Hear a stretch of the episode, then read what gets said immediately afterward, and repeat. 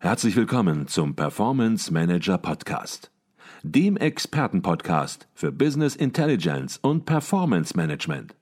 Inspirationen, Know-how und Impulse für Controller und CFOs, die noch erfolgreicher sein wollen.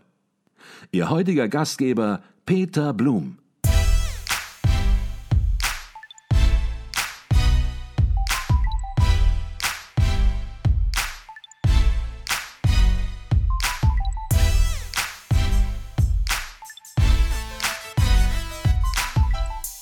Herzlich willkommen im Performance Manager Podcast. Mein Name ist Peter Blum. Bei mir ist zum fünften Mal in diesem Jahr Professor Dr. Nicole Jekel. Neben ihrer Tätigkeit als Professorin für Controlling an der Beuth Hochschule für Technik in Berlin ist sie auch Autorin für das Controller Magazin, der auflagenstärksten Fachzeitschrift für Controller im deutschsprachigen Raum und das offizielle Organ des Internationalen Controller Vereins. In ihrer Kolumne im Controller Magazin mit dem Titel Controlling rockt betrachtet Professor Jekel in Heft Nummer 5 2020 das spannende und sehr wichtige Thema des Risikomanagements. Doch zunächst mal herzlich willkommen im Performance Manager Podcast, Professor Dr. Nicole Jekel. Ja, danke sehr. Hallo. Hallo. Frau Jekel, der Titel Ihrer Kolumne in der neuesten Ausgabe des Controller Magazins, der lautet Risikomanagement und das Gehampel um die Ampel. Das würde auch nicht jeder so schreiben. Was meinen Sie damit?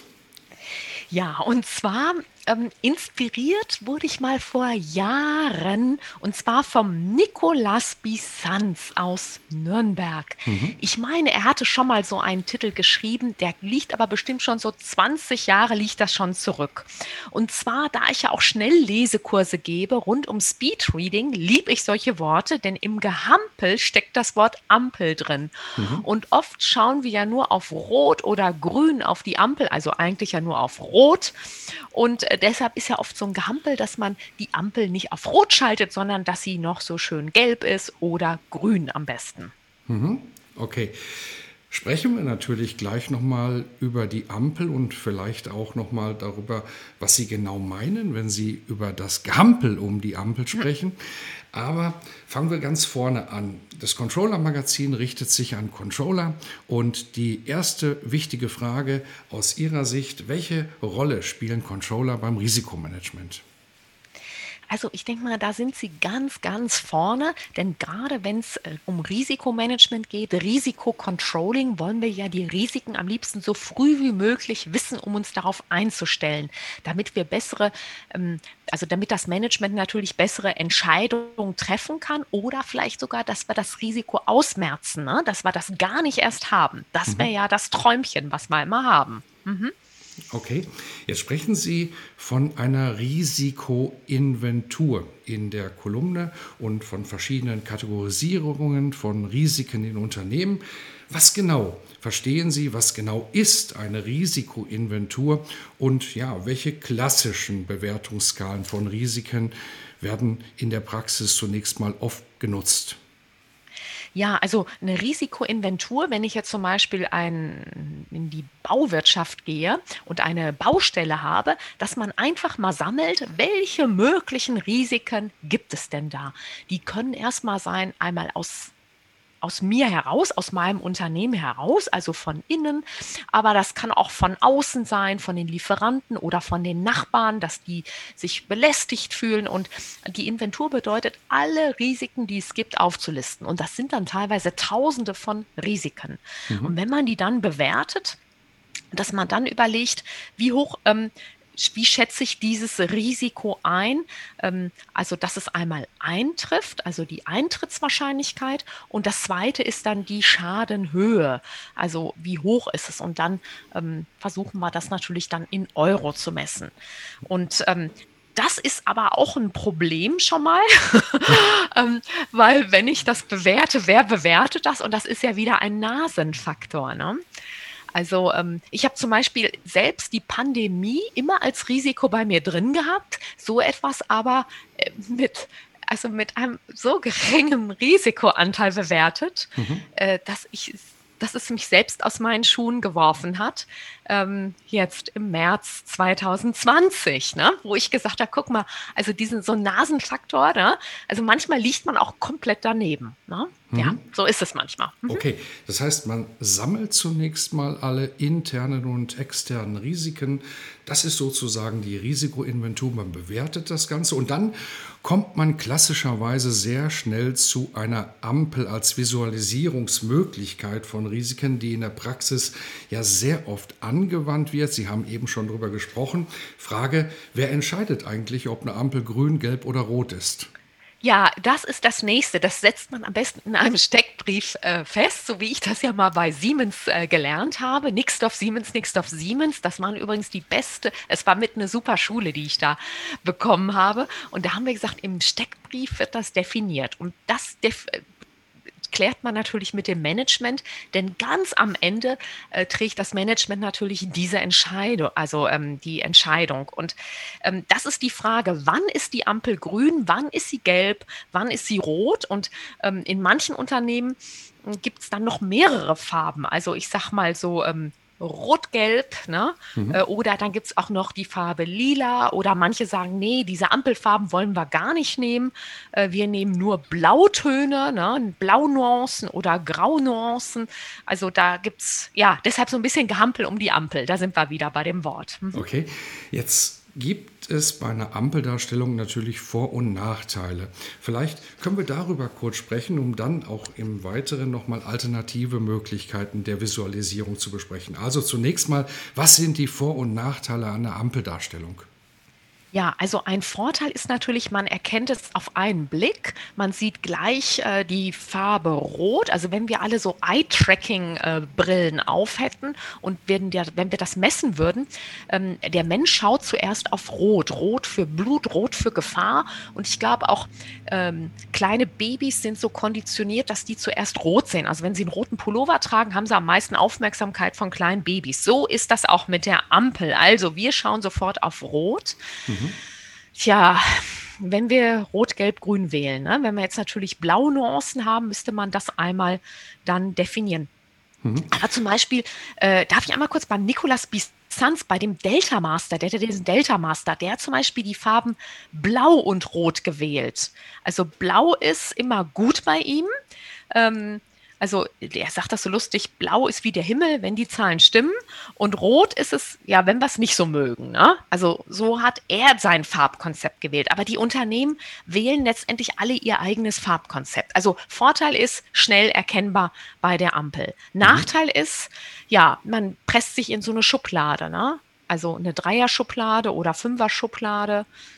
Ähm, es ist oberflächlich nur so eine Ampel. Ne? Mhm. Was sagt so eine Ampel schon aus? Mhm. Okay, jetzt geht es ja in Ihrer Kolumne auch immer daran, darum, Denkanstöße zu geben, neue Impulse zu vermitteln, auch mal ja, Dinge bewusst zu machen, an die man normalerweise vielleicht so nicht denkt.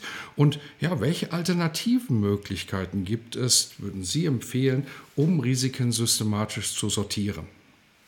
Ja, also ich bin ich bin ein Hampelmann, also ein Ampelmann, ein Ampelfan. Also ja. ich liebe diese Ampeln. Ich habe die wirklich auch in meinen eigenen Cockpits. Ähm, also ich finde eine Ampel wirklich gut, weil auch ich schaue ganz schnell dahin. Aber dann gibt es noch eine zweite Variante. Auch da wurde ich mal inspiriert von Nicolas Bissanz. Ich bin ja auch Statistikerin und das geht so ein bisschen in die Statistik, ähm, dass man einmal absolute Abweichungen sich anschaut. Ähm, also man schaut sich die Euro-Abweichung an und zwar absolut in Euro. Wenn ich 200.000 geplant habe und ich habe nur 150.000, dann ist die Abweichung 50.000. Und das ist dann absolut. Dann kann ich das relativ mir einmal anschauen, also in Prozent. Wenn ich eine prozentuale Abweichung habe und dann nochmal gewichtet, das ist die Kombination aus beidem. Und ähm, auch da schaue ich mir alle drei an, also absolut in Euro, relativ in Prozent und die kombinierte gewichtete Abweichung. Mhm. Ähm, letztendlich wenn ich wenig Zeit habe und, und wir sagen ähm, Relevanz vor Firlefanz, ne? nicht zu viele Firlefanz, nicht zu viel Daten, ähm, dann wäre die gewichtete Abweichung die beste, wenn ich nur eine nehmen wollte. Dann, ähm, wenn ich wenn ich ganz viele Geschäftsbereiche miteinander vergleiche, dann sehe ich die kritischen sofort, also in der kombinierten Variante. Mhm. mhm. Jetzt werden viele sagen, was war das gerade für ein Wort? Gewichtete Abweichung. Wir kennen eine absolute Abweichung, wir kennen eine relative Abweichung, aber was ist denn eine gewichtete Abweichung? Und zwar ähm, ich, ich multipliziere die beiden einfach. Also das Einfachste ist, man liest einmal diesen Artikel, jetzt bewerbe ich hier das Controller-Magazin. Da habe ich nämlich eine Fallstudie mit aufgebaut mit drei Geschäftsfeldern.